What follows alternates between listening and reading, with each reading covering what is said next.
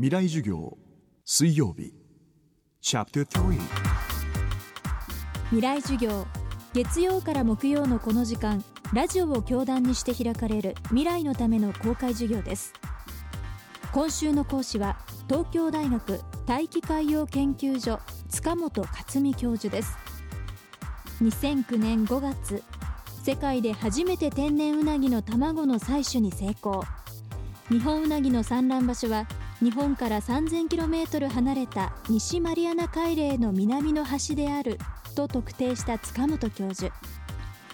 この研究成果は海洋資源としてのウナギそして私たちが食べるうなぎのかば焼きにも大きな恩恵となる可能性があります。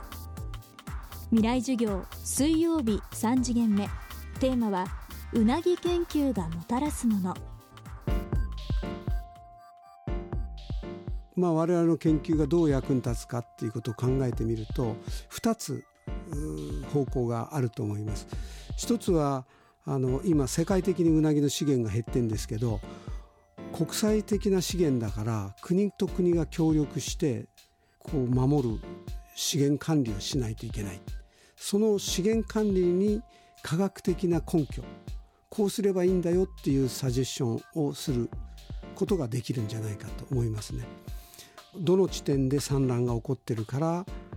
翌年のシラスウナギの加入量はこの地域は多いけどこっちは少ないかもしれない。あるいは全体に東アジア全体に少ない年になるか多い年になるかっていう予報ができるようになりますから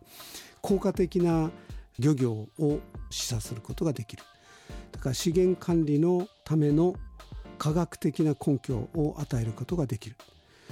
もう一点目は国際資源であるがゆえにですね国と国の利益が違うし政治のシステムも違うので管理のシステムも違うのでなかなか国際管理っていうのは難しいんですよね。でそれを完璧にやれるのを待ってたらもしかしたらウナギが絶滅してしまうかもしれないそしたらそれに代わる家畜としてのウナギを作る作業を進めないといけない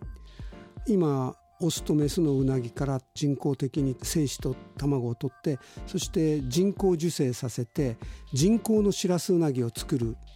作業ができるようになりました。でまたその人工のシラスをさらに育ててそこから2代目の人工のウナギも作れるようになりました。これを繰り返していくことによって非常に人間にとって都合のいい飼いやすいしかも美味しいうなぎを作ることが可能になってくると思います。家業化っていうんですけど家畜化とかそれに対する言葉ですけども家業化ができれば人間の自由にやってしかも必要なうなぎのかば焼き用にはですね人工のものを使って天然のシラスウナギはなるべく川に上げてやる。あるいは河口に残してやる。こういうことをやれば資源は保護することができてそして養万業に必要な